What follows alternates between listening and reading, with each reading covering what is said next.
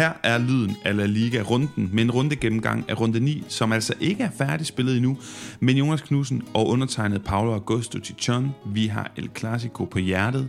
Den er netop færdigspillet, og derfor er vi hoppet i studiet her øh, søndag aften, tidlig aften, for at snakke om begivenhederne primært. Det her bliver en jeg skulle selv sige normal runde gennemgang og rundeudsendelse. Det gør det måske ikke helt, Jonas. Vi skal nok komme ind omkring de andre ting, men vægtbalancen massivt over mod El Clasico, ikke? Det må vi sige, det er bare svært at komme udenom, at øh, når El Clasico bliver spillet, øh, så, øh, så går Spanien i stå, og, øh, og, og så bliver, øh, ja, for at sige det øh, livet som det er, så bliver betydningen af de andre kampe, der bliver spillet rundt om i Spanien, også bare øh, mindre. Der TV2 bragte også det her interview med, øh, nu har de glemt, hvilke, hvad navnet var, på, på en eks-dommeren, som fortalte, at øh, når der er El Clasico, så kunne vi andre dommer gå nøgen på banen andre steder i Spanien. Der vil ikke blive lagt mærke til det. det er nemlig for det første et rigtig fint og meget oprindeligt, originalt indslag, de bragte der. Øh, TV2 øh, med den her tidligere ommer, men altså også fuldstændig rigtigt, det du siger alting falmer lidt i sammenligning med El Clasico. Det er derfor, at vi snakker El Clasico. Det er det, øh, alle vil høre om lige nu, og derfor bringer vi det brandvarmt. Og vi bringer det også igen i morgen, Jonas. Der skal vi i radioen, dig og mig, for en gang skyld sammen. Vi har jo fået mange tilbud og ting og sager i forbindelse med arbejdet med her podcast. Det er desværre ikke altid, vi har kunnet samtidig. Men kan du ikke lige løfte sløret for, hvad vi skal lave i morgen aften? Jo, og i modsætning til sidst, hvor du måtte øh, klare kommenteringen af Copa del Rey-finalen alene, mens jeg var til koncert i Hamburg, så, så, så tager vi sammen i Fodbold FM-studiet i morgen, hvor vi skal, skal gøre en mere en, en bredere lytterskar, end den vi er, er vant til at snakke for, som jo er alle jer dejlige La Liga-mennesker, øh, som har syrene lige nu, øh, for at gøre dem klogere på, hvad der skete i, i den her El Clasico. Så, øh, så lige nu, der tager vi det hele i, i dybden, og så kan vi tage vores bedste guldkorn øh, med øh, fra i dag til, til Fodbold FM-studiet i morgen. Og så må det jo også bare sige, Jonas, at får man ikke nok El Clasico efter den her, ja, så har man et supplement her i, øh, i fodbold FM. Men lad os øh, hoppe hop, øh, ja, hop ud i det, og hoppe ud i noticieshjørnet ganske kort. Champions League, Europa League, European Conference League, vi har snakket om det syv spanske repræsentanter, og det går ikke så godt for dem, som vi har lyst til. Lad os bare med det samme sige, Villarreal, Real Sociedad, Real Betis i henholdsvis European Conference League og Europa League, jamen de er allerede videre efter fire af seks spillede kampe i, den her, i, i det her gruppespil. Så ikke så meget om dem. Real Madrid de er også videre, på trods af, at Antonio Rüdiger han måtte ofre sit øh, ellers kønne ansigt, for at de fik 1-1 mod Shakhtar Donetsk på udebane. Jeg tror, det var i Polen, dem blev spillet. Så lad os hæfte os ved Barcelona, som næppe kommer videre, og det er jo en stor historie. Efter 3-3 mod Inter, lad os hæfte os ved Atletico Madrid. Det ser stadig ikke godt ud, men de har stadigvæk chancer, og så også Sevilla. Jonas, hvor skal vi starte? Uh, jamen start, lad os starte med Atletico, fordi det, er, det, er, det var det var et super skuffende resultat, øh, og af de resultater, der var øh, fra de tre hold her, som er i problemer i Champions League, så var det også sådan isoleret set det mest skuffende øh, Øh, fordi de kunne have gjort deres vej øh, videre øh, så meget nemmere af at vinde over Klub Brygge, som, som de bør være bedre end. Øh, men Klub Brygge, de bider bare fra sig for tiden, må man sige. Øh, og så ser jeg bare stadigvæk, at Atletico har øh, mulighederne for at gå videre. De, vi kan se i La Liga, at de er ved at finde tilbage til noget af den gode gamle Atletico-mentalitet, øh, hvor de kan vinde kampe, også selvom de ikke nødvendigvis har Øh, de fleste og største chancer øh, og de kan starte med at vinde over Bayer Leverkusen øh, på hjemmebane i næste runde, og så bliver det jo et, et drama, øh, ligesom vi, vi også så det. Var, det. var det ikke også i sidste sæson et drama på udebane mod Porto, som afgjorde det i aller sidste runde, at Atletico gik videre? Det kunne meget vel øh, være en gentagelse. Og jeg bliver nødt til at sige, selvom det ikke ser frygtelig godt ud, skal man aldrig sige aldrig med Atletico Madrid, og Atletico Madrid er stærkere, er min klare holdning, når de skal op mod nogle af de største ja, allerstørste giganter i europæisk fodbold i foråret, forhåbentlig hvis de spiller så videre. Det er der, de er bedst. Det vil selvfølgelig være en kæmpe fiasko, hvis de skulle ned i Europa League, men større er den fiasko selvfølgelig for Barcelona. Så spiller 3-3 mod Inter, og hold da op, hvor går det ikke godt for Barcelona i de her dage. Det gør det selvfølgelig heller ikke på baggrund af det her klassiko nederlag, sure miner, dårlig stemning, ja, mange ting, der går galt. Lad os holde til den her Inter-kamp, Jonas. De spiller 3-3, Inter, det, det, for det første var det jo en fantastisk fodboldkamp for, for den neutrale seer, men jo et skidt, skidt resultat, hvor de også må komme tilbage flere gange, Barcelona. Ja, og det var, øh, det var, det var en kamp, der bød på sådan en, øh, en kaotisk tilstand, som, øh, som, som må pege tilbage på, at der er et eller andet grundlæggende lige nu, som ikke fungerer det var, Barcelonas organisation var fuldstændig forfærdelig, også, også fordi, at øh, de jo oppe og presse på for, for at score nogle mål på et tidspunkt, hvor de stadigvæk godt ved, at det er, at, at det er kostbart for dem at, at åbne sluserne helt op bag til og ind, så de får jo bare den ene chance efter den anden, og Marc-André Ter Stegen er jo en af dem, der spiller en, øh, en god kamp, øh, i virkeligheden sådan som jeg ser det, selvom han lukker tre mål ind, øh, og Gerard Piquet så øh, så sløj ud, især ved det ene mål, hvor han står og, og vifter med armene, øh, mens øh, bare kan tage bolden ned og, og sparke den, eller var det Lautaro Martinez? Øh, det var, det var en kaotisk kamp at følge med i, men i hvert fald øh, ikke en flatterende kamp for Barcelona. Ja, i hvert fald Lautaro, der sparker den ind, øh, stolpe ind gange to. Jonas, man kunne også øh, kigge på det igennem Sergio Busquets præstation. Jeg synes, du er inde på noget meget interessant her, fordi der er jo en periode, hvor de får 1-0, jeg mener det er starten af anden halvleg, hvor han, han, han bliver simpelthen for rushy. Han skynder sig for meget i boldopgangen. Det bliver tjusket, og han mister bolden. Og det ser man ikke ofte fra Sergio Busquets. Det er en mand, som har... Altså, om man stod i en Champions League-finale og var bagud 100-0 med 3 sekunder tilbage, så man var fuldstændig rolig. Man er altid rolig, og det, det var han simpelthen ikke her. Ja, det var, det var noget, der jeg vendte tilbage til gang på gang i, i sidste sæson også, efter at øh, Xavi havde overtaget, også efter at Øh, vi havde set den her vending i Barcelonas tendens, at de var begyndt at vinde kampe, Aubameyang var kommet ind og skåret mål og sådan noget, at i de her afsluttende faser af kampe, hvor vi øh, med tidligere store Barcelona-hold har set, at de bare har kunne dræbe øh, kampen ved at holde på bolden, holde den væk fra modstanderne, så der ikke sker mere i kampen. Det formår de bare ikke længere, og det er jo sådan en, det er jo sådan en evne, at de burde have kunne appliceret på det her tidspunkt, når de har et resultat, de kan bruge, og så bare holde bolden fra Inter, Øh, så, så der ikke øh, sker alt det her kaos, fordi lige så snart Barcelona bliver angrebet, øh, så er der fare på færre, hvilket jo også øh, vi kommer til at snakke om, øh, når vi går i gang med, med at, at tage den her El Clasico ned.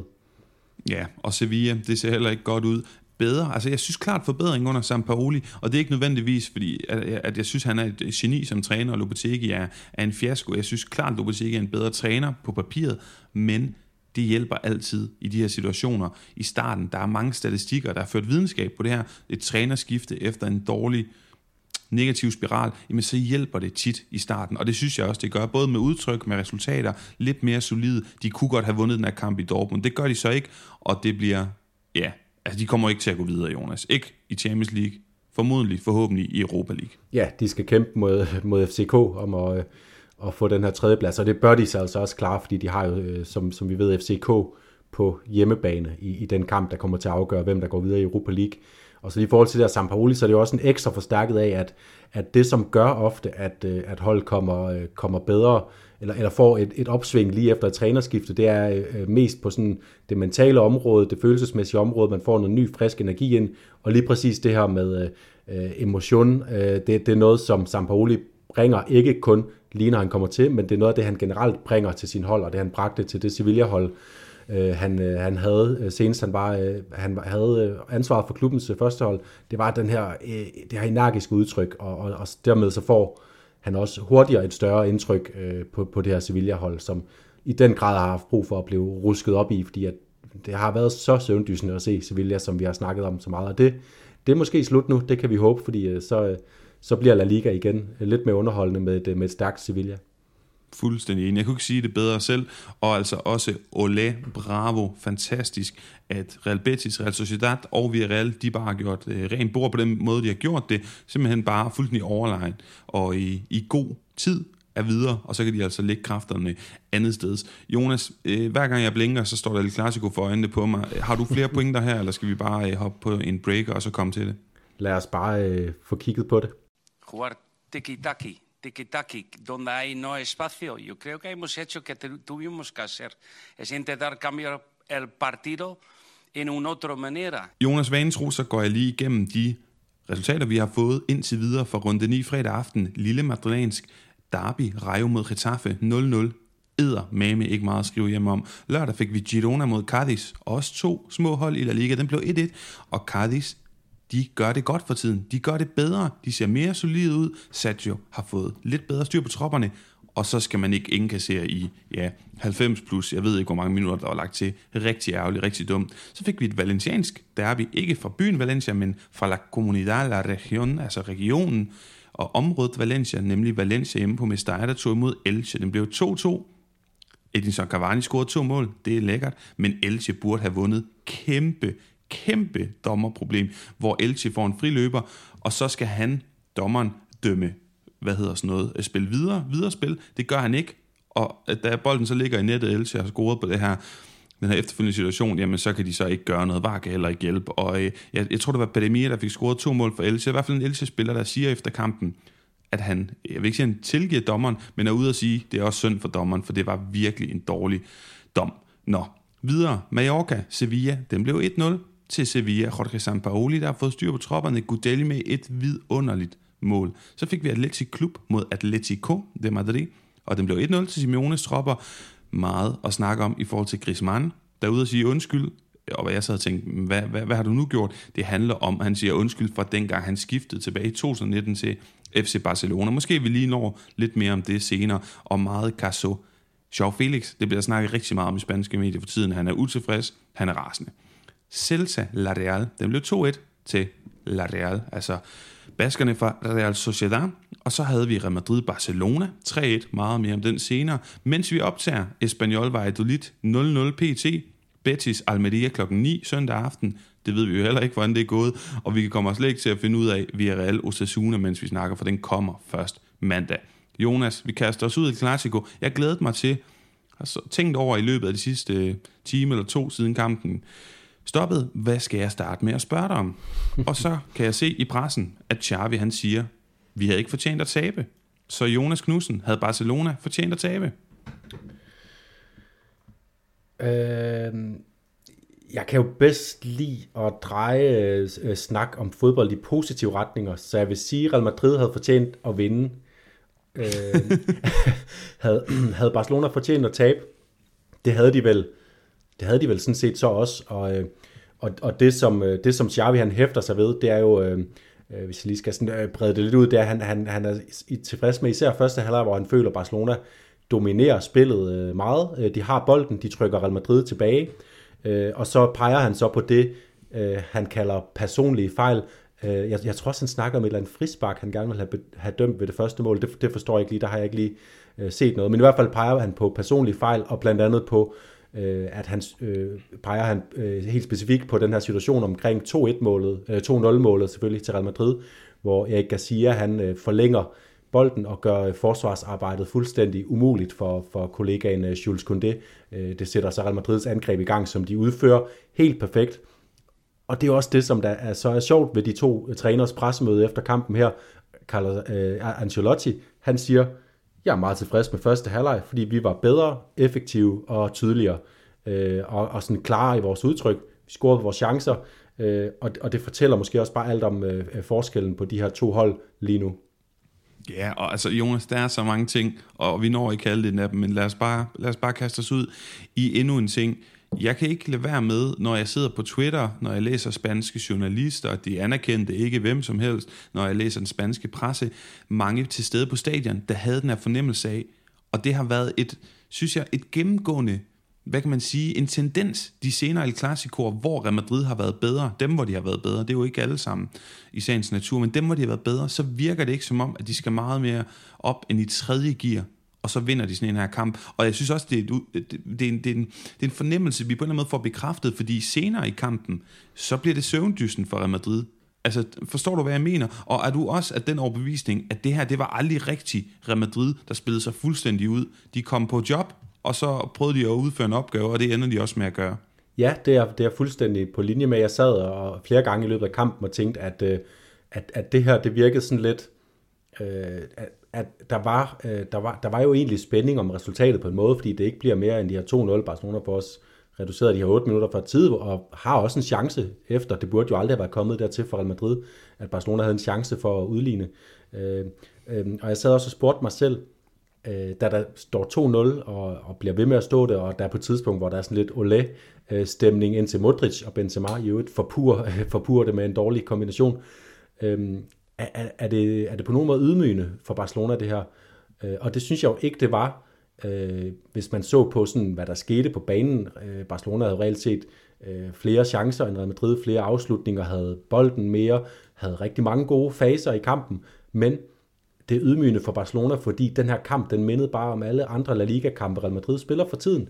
De var bare øh, i kontrol på en, øh, på en måde, hvor de ikke nødvendigvis behøver at overmande deres modstander hele tiden. De kan køre sådan lidt med, øh, med håndbremsen trukket, og bare øh, folde sig ud i de rette momenter, og ellers så hviler de bare så godt i sig selv, både når modstanderen har bolden, og så også i, i faser i hvert fald, når de, når de selv har bolden.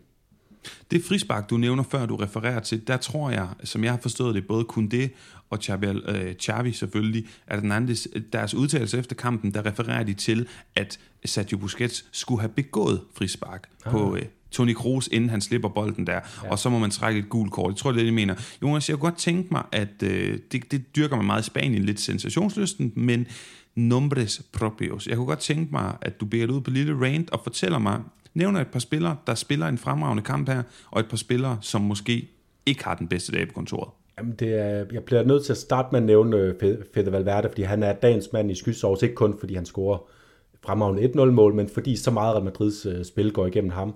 Så, så vil jeg gerne nævne øh, øh sådan nogle lidt overraskende spil. Jeg synes generelt ikke, det var, det var ikke the usual suspects, der spillede bedst. Benzema og Vinicius var ikke de bedste spillere i den her kamp. Øh, til gengæld så spillede Falamandi en helt øh, fænomenal kamp. Det samme gjorde øh, Toni Kroos, som jo ellers øh, har været den mest kritiserede af de her midtbanespillere for, for Real Madrid. Og for, og for Barcelona, så var jeg positivt overrasket over øh, Frankie de Jong, øhm, og øh, faktisk også Sergio Roberto, som jeg synes klarer den her øh, test over for Vinicius rigtig godt.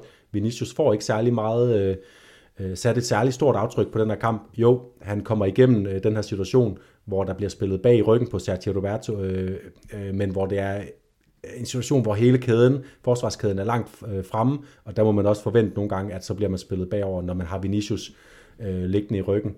Øh, så det var ligesom, det er ligesom dem fra hvert hold, jeg kunne se uh, levere noget sådan lidt ud over det, det sædvanlige. Men hvem har, hvem har en svær, svær dag på arbejde i den her klassiko?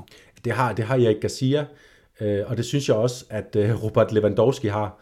Jeg, jeg synes, ham så man ikke meget til, og den ene store chance, han spiller sig, spiller sig frem til, da han i øvrigt Øh, offside, og han får pæret den øh, over mål. Og jeg synes ikke, øh, jeg synes ofte Barcelona gik i stå, når de kom frem til den her også øh, Øh, Ancelotti blev også spurgt til, hvad er det for en muralla, I har stillet op? Altså, hvad er det for en murværk, I, I har stillet op? Og Ancelotti siger bare, ja, jamen, vi stiller os... Øh, vi er, vi er gode i vores blok, vi er gode til kontra, og så er vi i gang med at bygge på til at blive endnu bedre med bolden, hvilket, hvilket de også øh, er blevet gode til allerede. Øh, der var ingen Real Madrid-spillere, der havde en svær kamp, øh, synes jeg. Benzema var ikke på toppen, han er ikke på toppen endnu efter sin skade, men han fik jo stadigvæk et, øh, et, et, sat et stort aftryk på den her kamp med, med både sit mål, og så var han også med i, øh, i, i opspilsfasen til, til det her 2-0-mål, hvor jeg kan sige, at fejler. Jonas, sidste marts har det været, da Real Madrid de også har besøg af FC Barcelona og mere eller mindre har vundet mesterskabet. Der tager de 4-0, og der lover vi lidt mandeterapi til Los Madridistas. Og jeg synes, at Los Culés, de fortjener det samme. Mandeterapi til dem, så skidt ser det ikke ud, eller hvad? Jeg bliver nødt til at sige, eller hvad, og stille spørgsmålstegn, fordi jeg kan heller ikke komme her og male himlen lyserød for Barcelona-fans og Blaugranas, men jeg vil alligevel komme med nogle pointer. Jeg synes, i årenes løb, når Barcelona er bedre end Real Madrid i Clasico, så får de en losing. Sådan en, der, der runger og synger lidt efterfølgende, og sviger et par dage på kinden. Og når det er omvendt, som i dag med, med Real Madrid, der klart er bedre end Barcelona, så formår de ikke og som El Matador i tyrefægtning i Spanien, og sætte kniven ind til sidst. Og det er blandt andet selvfølgelig en god nyhed. Det vil selvfølgelig være mere træls at komme, øh, komme fra Bernabeu i dag 4-0. Og så synes jeg også, vi skal huske på, at selvom det ser skidt ud i Europa, så er det jo en positiv ligastart, en af de bedre, de har haft de sidste mange, mange årtier. Og jeg har stadigvæk, hvis vi skal begynde at åbne den her snak lidt, svært ved at pege på andre end Real Madrid og Barcelona, der kan vinde det spanske mesterskab. Og jeg vil stadig våge påstå, at Barcelona kan vinde det spanske mesterskab. Ja, det, det, det tror jeg egentlig også. Og, øh, og det var også positivt i dag at se, at øh, Jules Koundé var tilbage, og straks øh, så, så virkede, selvom at der bliver begået de her fejl, som Xavi snakker om, så er det netop personlige fejl. Det var ikke så meget strukturen i dag uh, i FC Barcelona, man kunne sætte, øh, sætte spørgsmålstegn ved. Det skyldes altså, at Jules Koundé kom ind, og synes, jeg spillede en rigtig stabil kamp. Øh, uh, Garcia må bare sige, han bliver ved med ikke at overbevise mig, begår øh, ja, den første fejl, hvor han, øh, hvor han retter bolden af på et tidspunkt, hvor han selvfølgelig skal vide, hvad der foregår i ryggen på ham, især når der kun er en øh, Real Madrid-spiller til øh, at, at holde firkæden øh, beskæftiget. Og så, øh, øh, og, så det, og så det straffespark, han begår, som jo både er uheldigt og kluntet.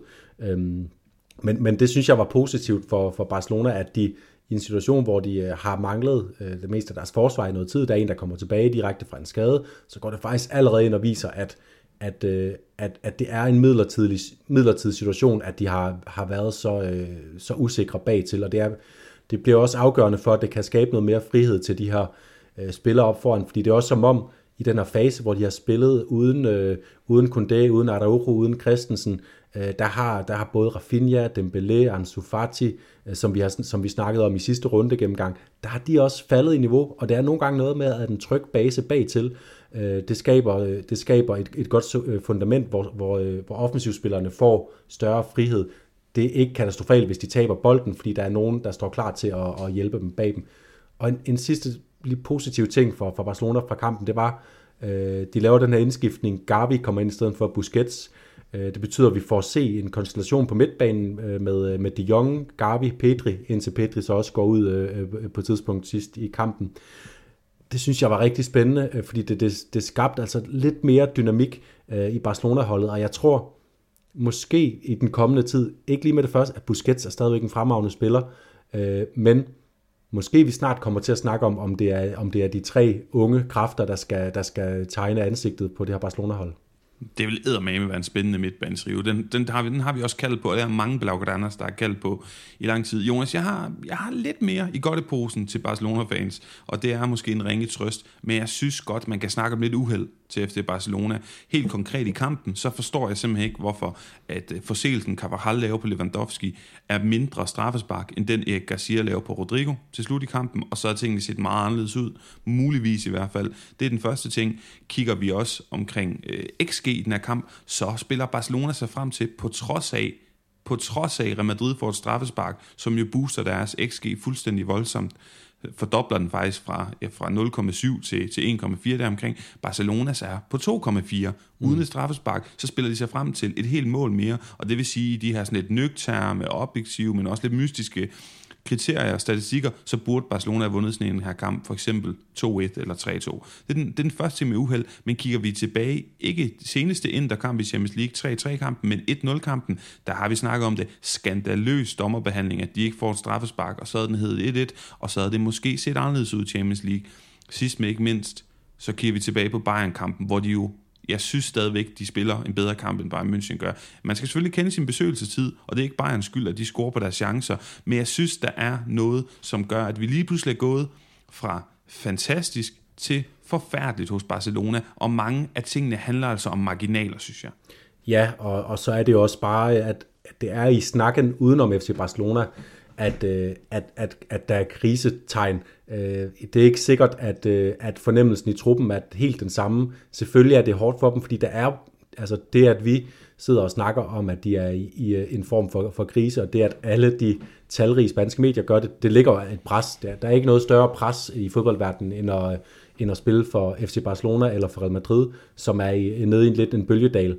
Øh, men jeg, men jeg tror som sagt også, at, at, at dagens klassiko trods alt har vist dem, at at, at situationen har været midlertidig, og, og uh, Xavi snakkede også om en, en Bacher, og han snakker også om, at måske er der nogle, nogle ting, han ikke har fået kommunikeret klart nok, og måske er de, øh, øh, måske de også hurtigt kan lære noget af, af den her lille nedgang, og, og den modgang, de får, øh, de får her lige for tiden. Så jeg tror også, de, de skal nok hurtigt komme tilbage på vindersporet, øh, men jeg synes også, der er grund til at være øh, til at sætte øh, tvivl ved, om, om de bare øh, Øh, kommer til at, at fortsætte, ligesom de har gjort i starten af den her sæson, med bare at vinde deres kampe naturligvis. Nu får de nogle tests, øh, de spiller mod Villarreal i midtugen, mener jeg. Øh, det er jeg ikke overbevist om, at det er en kamp, Barcelona vinder, som det ser ud lige nu. Men det kan de, det kan de sagtens, og, og dermed er det også et, øh, ja, det er jo trods alt et godt sted at være. En hård uge for FC Barcelona, en hård uge for Los Capitanes, kaptajnerne Jonas. Det bliver snakket meget om i Spanien, som du også godt ved. Piqué rigtig, rigtig skidt han kommer ud af den her Inter Milan-kamp, og så altså også Busquets, måske med et par, et par, et par dårlige præstationer den seneste tid, og så er det jo, der sker det her med, at kun det er ude og være officiel talsmand efter El Clasico, og man spørger, hvor er de her capitanes, når at man skal, som man siger på spansk, dar la cara, når man skal vise ansigt, og gå ud og sige undskyld, eller det er ikke godt nok.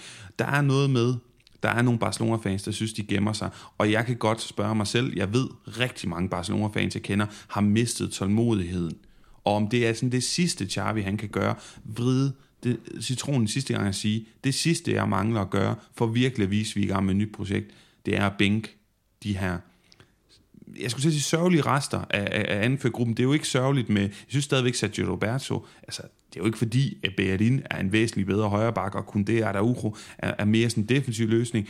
Jordi Alba er ude. Vi, vi ved allerede, at Balde han har overtaget den plads.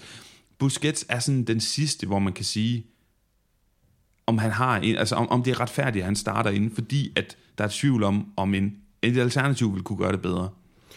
Ja, og, og Busquets har stadigvæk masser af momenter af klasse i den her kamp. Han laver øh, på et tidspunkt en, øh, en vending, hvor han vender udenom Luka Modric, og, og en vending, som Luka Modric også selv, selv han kan kigge lidt, øh, lidt misundelsesværdigt på, ligesom at Pedri kunne kigge øh, misundelsesværdigt på den ene Luka Modric-aktion efter den anden øh, i, i, i det mashup i dag.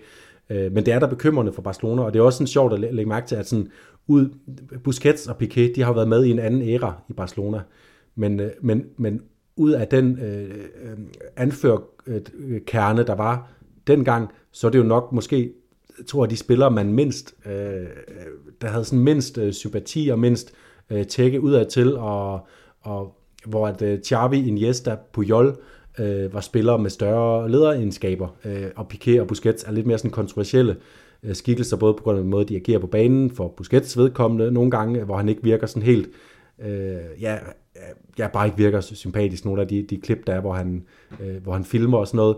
Øhm, og Piqué, øh, som har de her sager uden for banen, som bare gør, at, at der er noget øh, manglende troværdighed omkring hele hans, hans person. Øh, så, så jeg kan godt forstå, hvis man er lidt træt, øh, kørt lidt metaltræt i, i den her anførergruppe og, og trænger til noget nyt.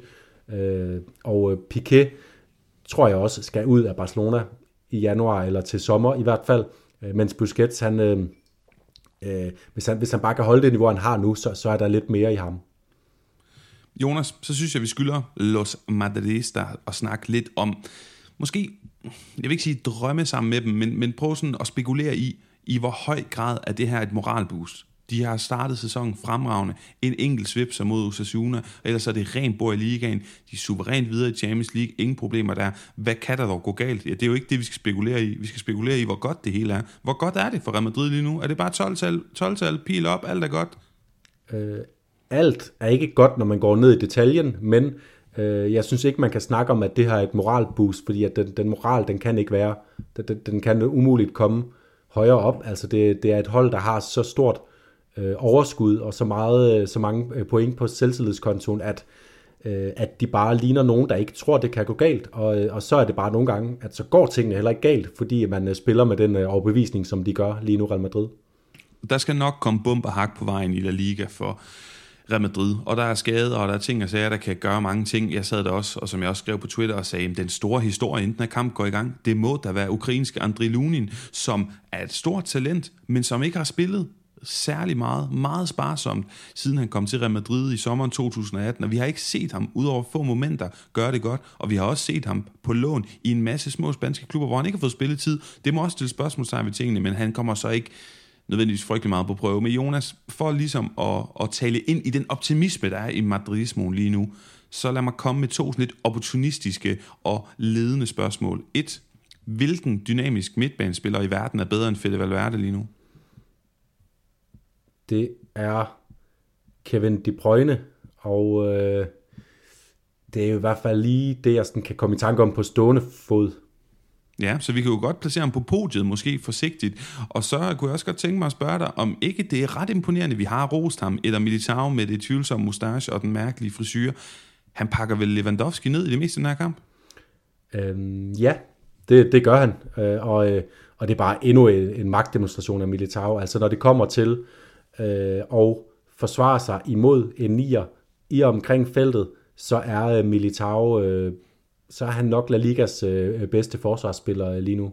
Og øh, ja, så... dermed måske også øh, altså på, oppe på en podieplads, når vi snakker på verdensplan.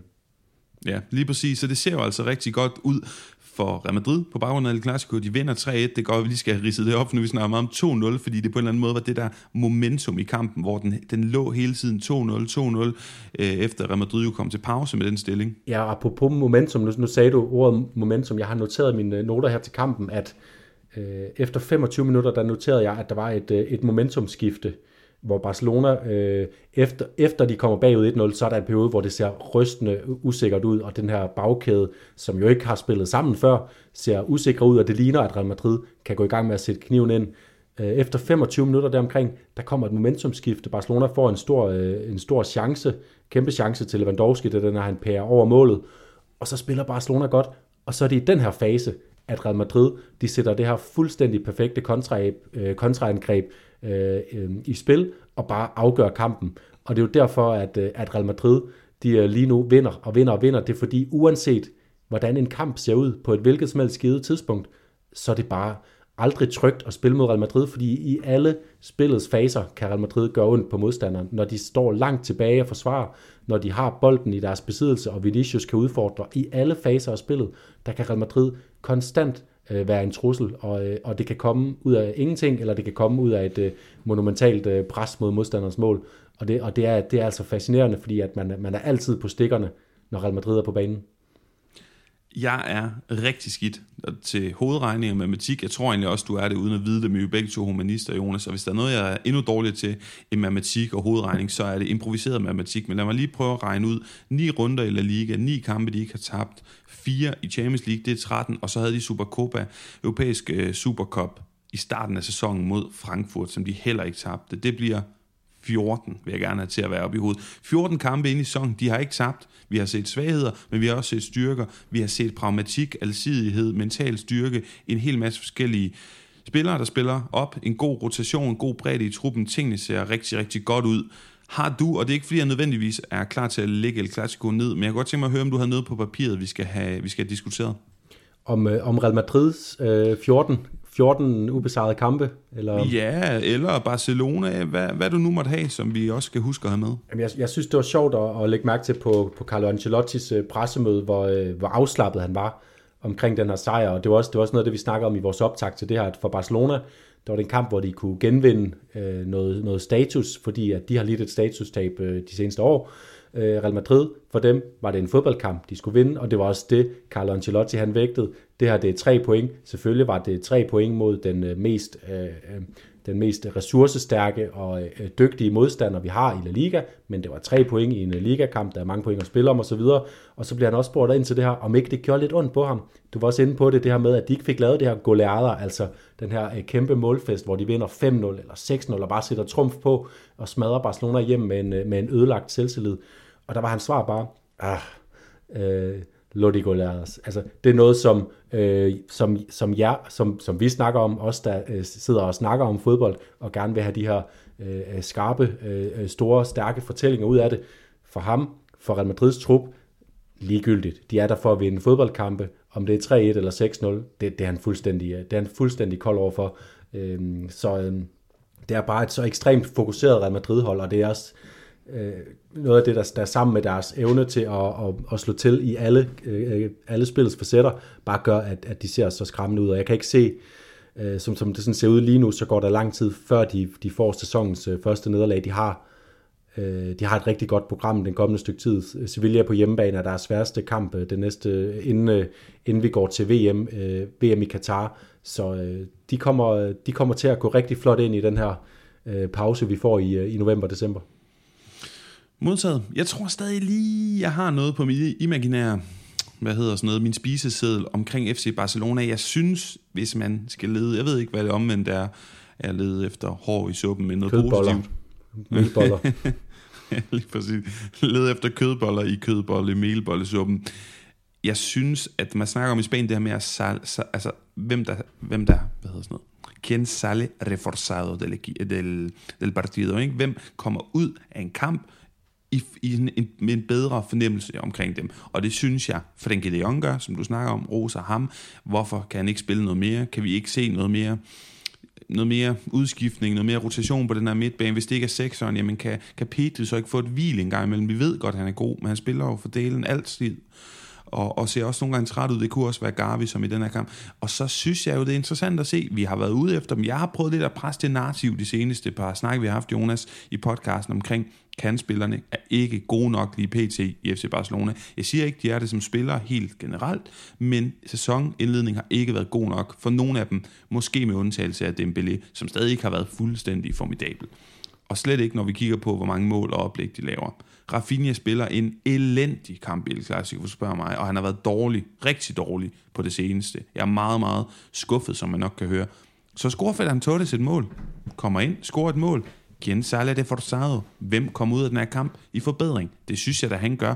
Kan vi ikke godt få ham, eller Ansu, som også øh, kommer ind og skaber det her mål? Kan vi ikke få en af dem, få lov at se dem to-tre kampe fra start nu, på den anden kant, please? Jo, det synes jeg især Ansu Fati, fordi han kom ind med et af de her indhop, vi har set ham gøre tidligere, hvor han bare kommer direkte ind, og, øh, og lige så snart han betræder græsset, så, så ser man, at det er ham, det skal komme fra. Øh, og, øh, og det er det, øh, det er den udfordring, Xavi står lige nu med.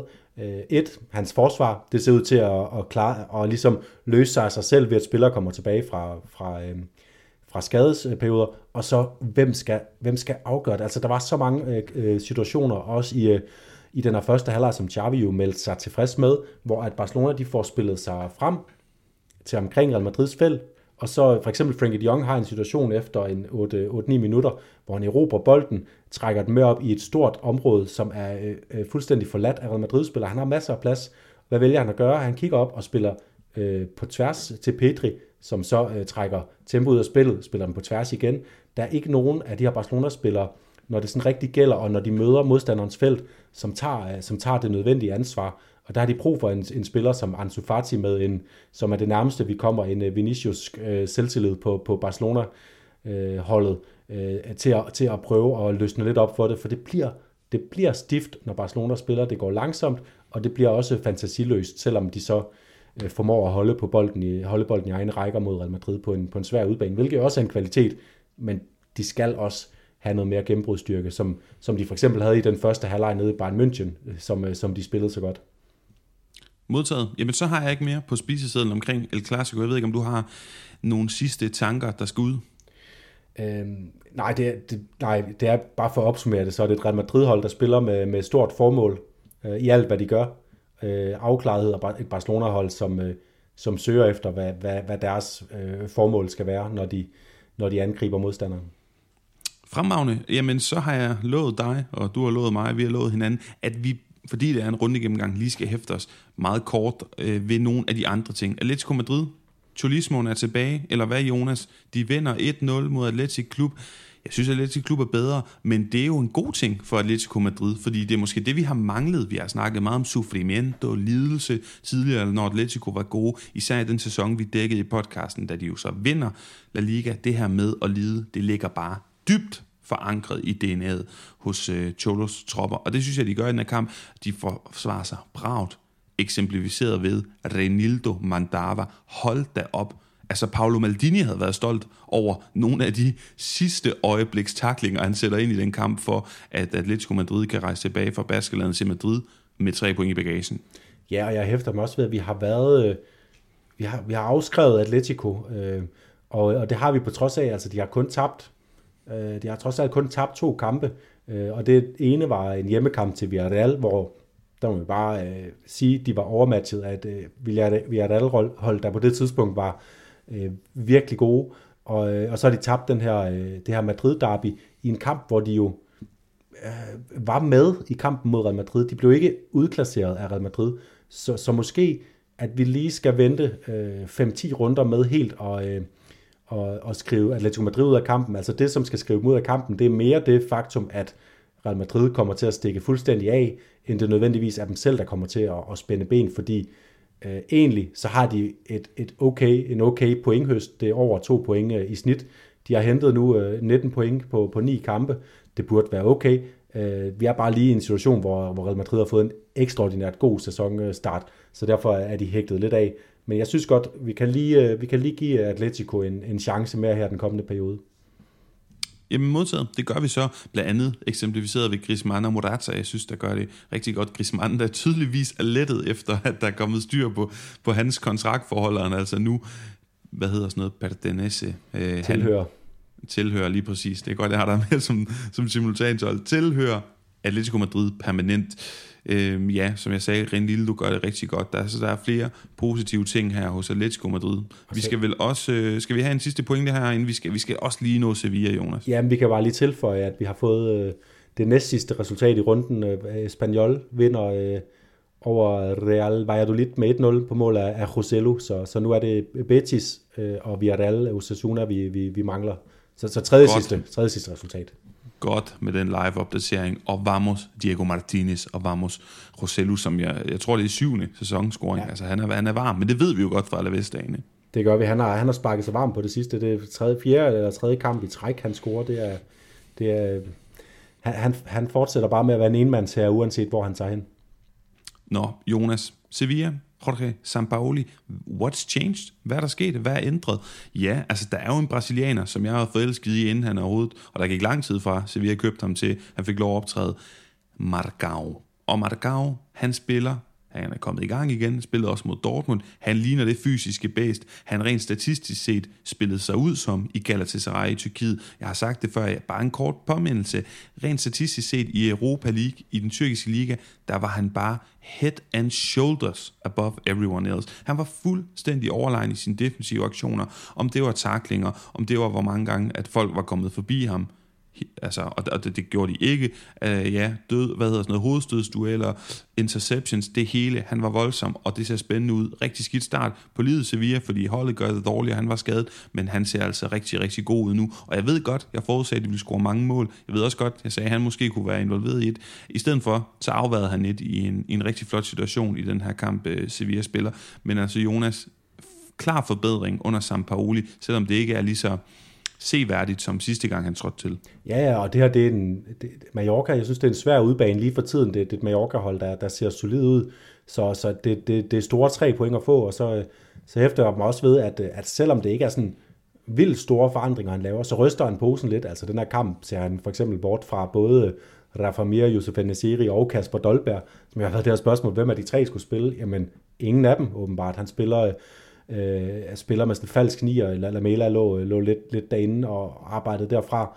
Øh, så det er jo i hvert fald en, en indikation på, at, at, han, øh, at han sender nogle budskaber. Vi skal gøre tingene på en anden måde. Vi skal prøve at være mere... Øh, vi skal, vi skal angribe kampene på en anden måde. Øh, vi, vi er blevet for, for dogne og tilbagelænet. Vi slår bare indlæg ind, der ikke bliver til noget. Nu prøver vi øh, at, at ryste posen, og det har, de, det har de brug for.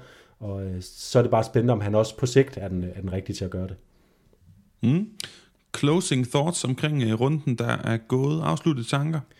Ja, det er jo det, det mest bissede af det hele, det er, at vi ikke når at få, øh, få Real Betis resultat med, fordi øh, ligesom vi lige har snakket om, skal vi afskrive Sevilla, øh, øh så er Real Betis jo stadigvæk ikke ude af billedet i forhold til at kunne spille en, øh, en rolle helt op i, i toppen af La Liga, hvis de, hvis de lige vinder over Almeria, men øh, lad, os, lad os gå ud fra, at, at de gør det, så har vi både Atletico Madrid, Real Sociedad og Real Betis, der ligger med 19 point. Det er altså 3 point bag Barcelona og, og, og 6 point bag Real Madrid. Så, øh, så 20 horse race ser det måske trods alt ikke ud, selvom at øh, især TV2's dækning, de insisterer godt nok meget på at, at snakke om øh, en, en, en liga med, med kun to hold i.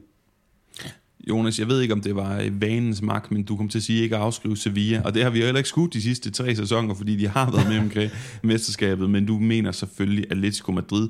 En sidste ting, inden, inden vi går på koringer her, det er at sige, at vi havde en konkurrence ude omkring El Clasico, hvem kunne gætte resultatet. Vi kunne ikke.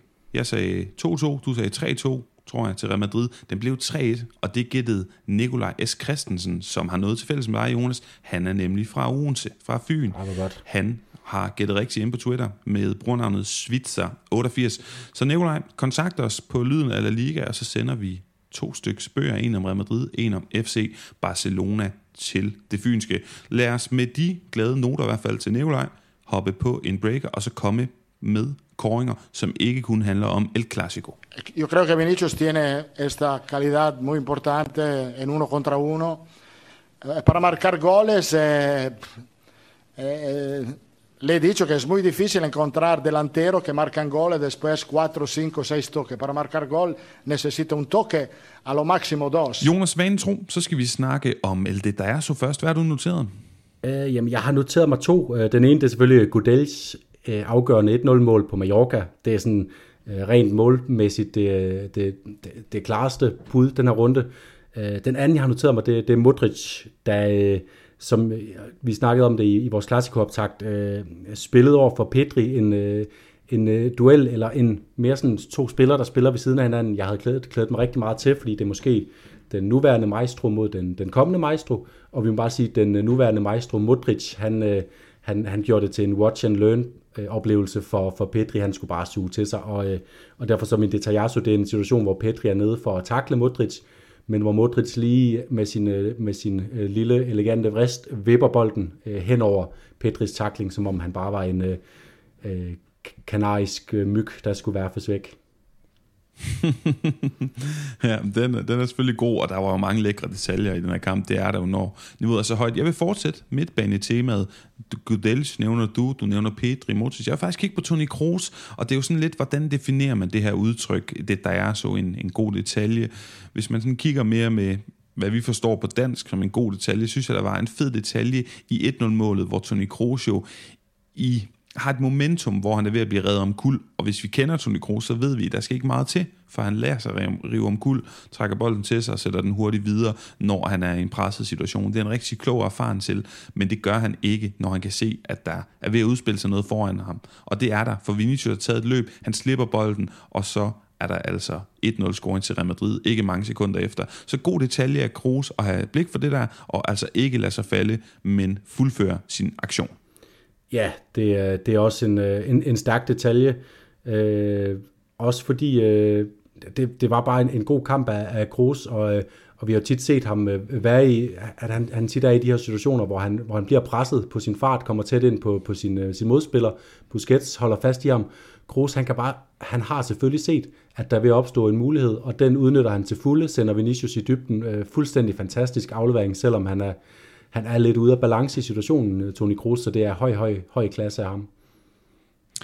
Jonas, omkring El Hugon, altså rundens spiller, så har jeg faktisk også noteret Toni Kroos. Jeg er åben for andre alternativer, men jeg synes, han spiller en flot kamp. Jeg synes, han har en rigtig god sæsonstart. Når vi tidligere har kritiseret ham, øh, jeg kan huske for et par sæsoner siden, så sagde den gode tyske Bernd Schuster, der også har en fortid i både Real Madrid og Barcelona, og også Atletico, for det ikke engang skal være løgn. Han nævnte, at øh, han var som en dieseltraktor. Det gik simpelthen for langsomt, og han har jo ikke meget fart, Toni Kroos. Jeg har tidligere beskrevet ham som, når jeg sammenligner med Paul Pogba, som jeg ikke kan lide, jamen Paul Pogba er bedre til alt i fodbold. Alt på papiret end, end, end, end Toni Kroos, udover måske lige pasninger. Men Toni Kroos er bare så klog en spiller, og det er noget, som er meget, meget godt at være, fordi han spiller rigtig god fodbold for tiden. Så øh, fortjent ros til ham, og altså min Rugun. Ja, og så meget øh, mere ønskværdig en spiller at have på sit hold end Paul Pogba i øvrigt. Øh, og virkelig godt bud, og jeg, jeg hæfter mig også ved, at der er på et tidspunkt, hvor han simpelthen øh, driver bolden udenom Alba med sin fart. Altså det havde man jo aldrig regnet med, at man skulle se, men man må bare sige, at Albers ben, de ser altså også øh, efterhånden lidt, lidt trætte ud, og Kroos har fået et, øh, et frisk energipus på det seneste, ser god ud. Jeg synes dog bare, at der var en spiller, der, der stod mere ud, som leverede mere sådan en, øh, en, øh, en, en på en måde øh, dominerende øh, præstation, som man øh, er en af dem, man vil kigge tilbage på, når man ser tilbage på det her El Clasico om et par år, det er Fede Valverde. Han, øh, han, han formår at styre spillet ude fra sin højre side, som, øh, som, som vi har set Kroos og Modric gøre det også, hvor de rykker ud i, i de her rum, det er bare længere tilbage, hvor de går ud og overtager øh, bakkernes rum, så, så formår øh, Fede Valverde at styre spillet fra sin højre kant, hvor han kan modtage bolden, han kan skifte spillet, han kan drive bolden ind over midten, og så selvfølgelig det her mål, hvor da den lander foran ham, der har Valverde nu nået en, øh, en status i min bevidsthed, hvor jeg bare øh, sidder og tænker, nå, bolden ligger foran Valverdes fødder, der er øh, frit valg på alle hylder. Han kan sparke den til højre målet, midt i målet. Jeg er bare ikke i tvivl om, at han sparker den ind, og det gør han også bare på, på helt overbevisende manér. Så jeg synes, det her var en, det var en stor præstation af Valverde. Du har overbevist mig, Jonas. Man må også sige, at Valverde er er man of the moment for Real Madrid. Sindssygt stærk sæsonstart, har taget de her store udviklingsskridt på det seneste, de seneste par år, som jo manifesterer sig ved, at synes jeg er meget interessant, at han begynder ikke længere at afvise tanken om også at være kandspiller. Det, det så vi jo tidligere, så blev han spurgt ind til at ah, han vil hellere ind, han vil selvfølgelig arbejde i holdets tjeneste, bla bla, alt det der er sædvanligt politisk korrekt noget, men vi kunne sagtens tyde i hans svar, han helst vil være midtbandspiller. Og nu begynder han at åbne mere op for muligheden, og det er jo også et eksempel på, hvor godt han gør det, at Liverpool angiveligt vil betale op mod en milliard kroner for ham i sommer og stadig er interesseret. Så rigtig godt bud, Jonas Federico Valverde, der trækker overskrifter overalt i verden lige nu, og også i lyden af La Liga. Og så er spørgsmålet, hvem der trækker de negative op, overskrifter, hedder det, ved Drente og de positive ved Cruyff i ugens negative og positive historier fra spansk fodbold. Min negativ, min drente, den går til Jorge Almidon. Hvem er han, spørger nogen af jer måske. Han er jo Elches nye træner og gamle træner, fordi han er blevet genansat efter en længere periode. Han blev fyret, har aldrig rigtig overbevist mig. Nu er han tilbage. Hvorfor? Han har ikke lavet noget, noget meningsfuldt i mellemtiden.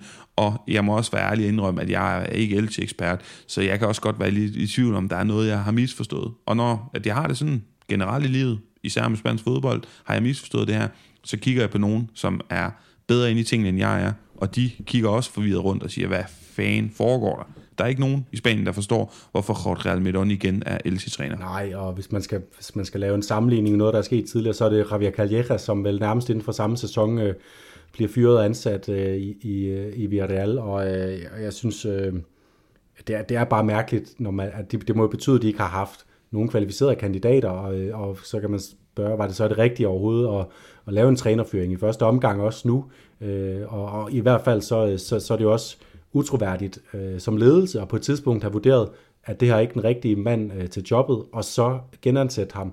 Det, det, det tyder bare på, at, at de har på et eller andet tidspunkt har søgt øh, øh, at den, den her øh, lyneffekt af en fyring, uden at have tænkt det videre øh, igennem i det, i det lange perspektiv. Og det er jo altid bekymrende for en, øh, en fodboldklub, når de bliver ledet på den måde. Og, og jeg synes jo egentlig, at Elche ligner et projekt, som er sådan, har det lange sigte på, på en eller anden måde. Så, så det undrer mig også lidt, at de, at de træffer sådan en øh, beslutning her.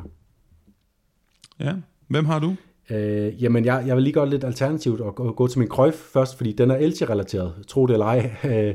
det er, det er, Elche har været Øh, den store bundprop, dem vi har snakket om, at øh, dem skal man slå lige for tiden. Det samme kan man lidt sige om Cardis, men de får faktisk begge hold øh, hentet nogle gode resultater den her runde.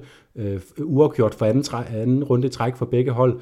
Elche, som du sagde, skulle nok have vundet den der kamp mod Valencia. En svær udkamp, øh, lokalopgør osv. Øh, må nøjes med 2-2 dog. Og så Cardis, der tager til Girona og også burde have vundet den kamp, men øh, ender med at få, få 1-1.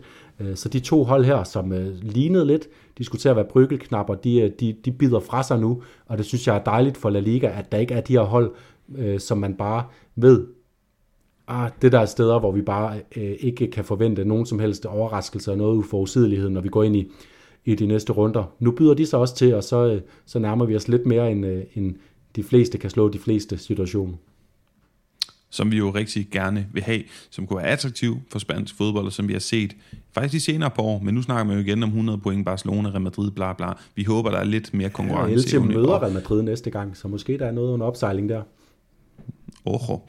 Jonas, min krøf, den går til Antoine Griezmann, og det gør den, fordi vi tit efterspørger og leder efter fodboldspillere, som er oprigtige, som er troværdige, som er ærlige, og som siger, hvad de virkelig mener. Som ikke øh, bruger den der medietræning og politisk korrekthed og alle de filtre, der ligger over dem. Og det gjorde Antoine Griezmann i ugens løb, efter han scorede, så var han ude at sige undskyld. Jeg undskylder til Atletico-fans, og som jeg nævnte tidligere, forstod ikke helt hvorfor, fandt ud af, at han lige pludselig meget på bagkant er kommet til den erkendelse, at øh, han simpelthen aldrig skulle være skiftet til Barcelona i første omgang, og det har såret mange Atletico-fans. Og de vil gerne have en undskyldning, og den har han givet, og det synes jeg på en eller anden måde er smukt. Jeg skulle lige forstå det, jeg skulle lige tykke på den, men jeg, jeg kan egentlig godt lide det og jeg synes, det skal roses, når vi får noget så oprigtigt som en undskyldning fra en superstjerne. Man kan selvfølgelig spekulere i, at han ikke er kommet med det før, fordi han skulle altså fuldstændig ud af det kontraktmæssige med FC Barcelona. Det er han kommet nu, så nu kan han snakke frit for leveren i hvert fald i den henseende, og det har han gjort. Ja, det må jeg også bare sige. Det er, det er netop, øh, han kunne ikke have givet den før, fordi man kan jo ikke stå i en situation, hvor man siger, siger undskyld for at skifte til en klub, og så lige pludselig står og skulle spille for dem igen, øh, så, så kan man jo ikke se til den klub i øjnene. Det, ja, jeg kan også godt lide den her, også fordi øh, det er, han, han er bare federe i Atletico. Altså, jeg, jeg prøvede mig simpelthen ikke om Griezmann i Barcelona. Jeg har altid hold, øh, holdt meget af Griezmann. Jeg fulgte med, da han prøvede igennem i Real Sociedad med Øh, det her øh, berømte saksespark mod, mod Lyon i Champions League-kvalifikationen, og en fantastisk opportunistisk spiller. Og sådan. Jeg prøvede mig ikke om ham i, i Barcelona. Nu, nu bryder jeg mig om ham igen, og han spiller fedt, og, øh, og han er ude og sige, sige undskyld til Atletico-fans, det, det er der også noget karakter over, så, så kæmpe stor øh, tommel op til, til Chris Mann lige for tiden. Øhm, det betyder så også, Paul, at vi slutter på en, en dårlig note, og, og det er faktisk en stor dårlig note, fordi jeg har, jeg har læst mig frem til uh, her i, i nedtagsdækningen af, af El Clasico, at Joan Laporta, FC Barcelonas øh, præsident, som i forvejen har været i vælten på det seneste, været ude og, og udtale sig i klare vendinger om, at det er skuffende, det der foregår lige nu. Øh, han har også været for meget i vælten, for mig at se, og nu har han min sanden været en tur ned i dommeromklædningsrummet, øh, nede under Santiago Bernabeu, for at øh, konfrontere øh, Clasico-dommeren øh, om øh, et, den her situation, hvor at øh, Lewandowski ikke får et straffespark, og to, den situation, hvor øh, Rodrigo får et straffespark. Og for det første, to tvivlsomme situationer. Det kunne have gået begge veje, begge to. Det ender til Real Madrids fordel. Det jo, kan man jo føle sig uheldigt ramt over, men uanset hvordan man fortolker, uanset om dommeren så havde fløjtet et mål, som øh, ikke var inde, bare for at, og at Real Madrid skulle vinde. Altså uanset hvor uretfærdigt man føler sig behandlet, så har en klubpræsident aldrig noget at gøre nede i en dommeromklædning. Hvis der er noget, man vil brokse over, så synes jeg, det må være trænerens job at gå ind og banke på og overlevere en besked, så må dommerne tage imod den eller ej. I det her tilfælde har dommerne smidt Jean Laporta direkte ud på røv og albuer, så vidt jeg har forstået, og det er helt på sin plads. Han har intet at gøre der, og han er generelt øh, for tæt på, øh, på begivenhedernes centrum lige for tiden. Han har brug for at trække sig lidt og sige lidt mindre Joan Laporta, og La Xavi og spillertruppen gøre deres arbejde i fred ja, lige præcis symptomatisk for FC Barcelona-lejren for tiden, at der har været et lille opkog på negativ måde, på negativ vis. Der er dårlig stemning lige nu, og de trænger til arbejdsro og ingen opmærksomhed, ingen øjne, der hviler på dem. Held og lykke med det, det kommer ikke til at ske. Jonas, øh, sidste ting på dagsordenen, det er jo forudsigelser frem med ikke kommende runde, men de to kommende runder. Og jeg har kigget på La Real. Alguacils tropper, Real Sociedad, de skal først hjemme tage imod øboerne fra Mallorca nylig oprykker jo, og altså ikke et, et hold, der har været længe i La Liga, som jo ikke på nogen måde har konsolideret sig, selvom at uh, han selvfølgelig er en, en god træner. Men de er store favoritter mod Mallorca, og bagefter så rejser de til Valladolid og skal møde Real Valladolid, Pachetas Valladolid. Og ved du hvad? Jeg tror, at de vinder begge kampe. Så minimum 4 point. Jeg tror, de vinder begge kampe. Jeg tror, de spiller til 0. Det er de gode til. Uno Sadismo, øh, holde i bolden og være solide, kompakt hold. Og jeg tror, at Diego Rico, venstrebakken, han kommer til at spille begge kampe fra start, og nok også for 90 minutter, for Ion Munoz, han gik skadet ud senest. Kig på ham, og offensivt, hvis man vil prøve en lille joker, så kan man tage Mo Alicho, den her unge venstrebenede angriber, fordi han er billig, og der skal roteres, når kampprogrammet det er så kompakt. Ja, det er gode bud, og jeg er også enig i, øh, i din analyse af Real Sociedads øh, kampprogram, at det giver nogle muligheder den her uge. Og så i øvrigt, det kunne han scorede eller lagde op. Jeg tror, han scorede i, øh, i Europa League kampen i torsdags, øh, så, så godt bud der. Jeg går lidt længere frem af banen, hvor jeg synes, Alexander Sørlot, han øh, kommer tættere og tættere på begivenhedernes centrum. Han laver nogle af de her rush, vi har vi kender ham for, hvor han driver bolden frem, og han er inde omkring de områder, hvor der bliver afsluttet. Så jeg tror, vi kommer til at se ham komme, gå ind i en fase af sæsonen, hvor han, øh, hvor han får scoret sine mål og får, får hul på den her byld, som er så vigtig for, for Real Sociedad, at han får gang i efter salget af Isak og, øh, og, øh, og skaden til Ibrahim Sadik, nyindkøbet fra Almeria. Et andet sted, jeg har kigget, det er Osasuna. Stærke Osasuna, som vi ikke har set i den her runde heller, så de får også et tæt kampprogram den kommende uge. De spiller mod Villarreal mandag. Øh, men derefter i de kommende runder spiller de mod øh, Valladolid, ligesom Real Sociedad gør, og så bagefter mod Girona, så det er også det er et kampprogram, hvor jeg godt ser, at de kan få 4 til 6 point af Osasuna, og øhm, der kan man gå to veje. Enten kan man vælge en, øh, en spiller, der kommer til at, at sætte sit aftryk offensivt. Jimmy Avila, jeg anbefalede ham allerede inden sæsonen til sit holdet hold, nu gør jeg det konkret til de her to runder, fordi øh, han er bare, det kan komme fra ham når som helst, også straffesparkskytte osv. Øhm, og hvis man vil satse mere på Osasuna, de polstrer sig bag til, hvilket de også er, er mesterligt dygtige til, så gå med David Garcia, den her midterforsvar, som også scorede fem mål sidste sæson, og øh, god chance for, at øh, Osasuna holder nålet, får point, sejr, og måske et enkelt mål fra ham, så er man godt kørende øh, den, den kommende uges tid fremragende, Jonas, og så øh, skal vi jo til at på efterårsferie. Øh, jeg tror også, vi trænger til, du fik kaldt ham Ibrahim Sadik, nu hvor han hedder Umar Sadik. Og, ja, men ved du hvad. ja, jeg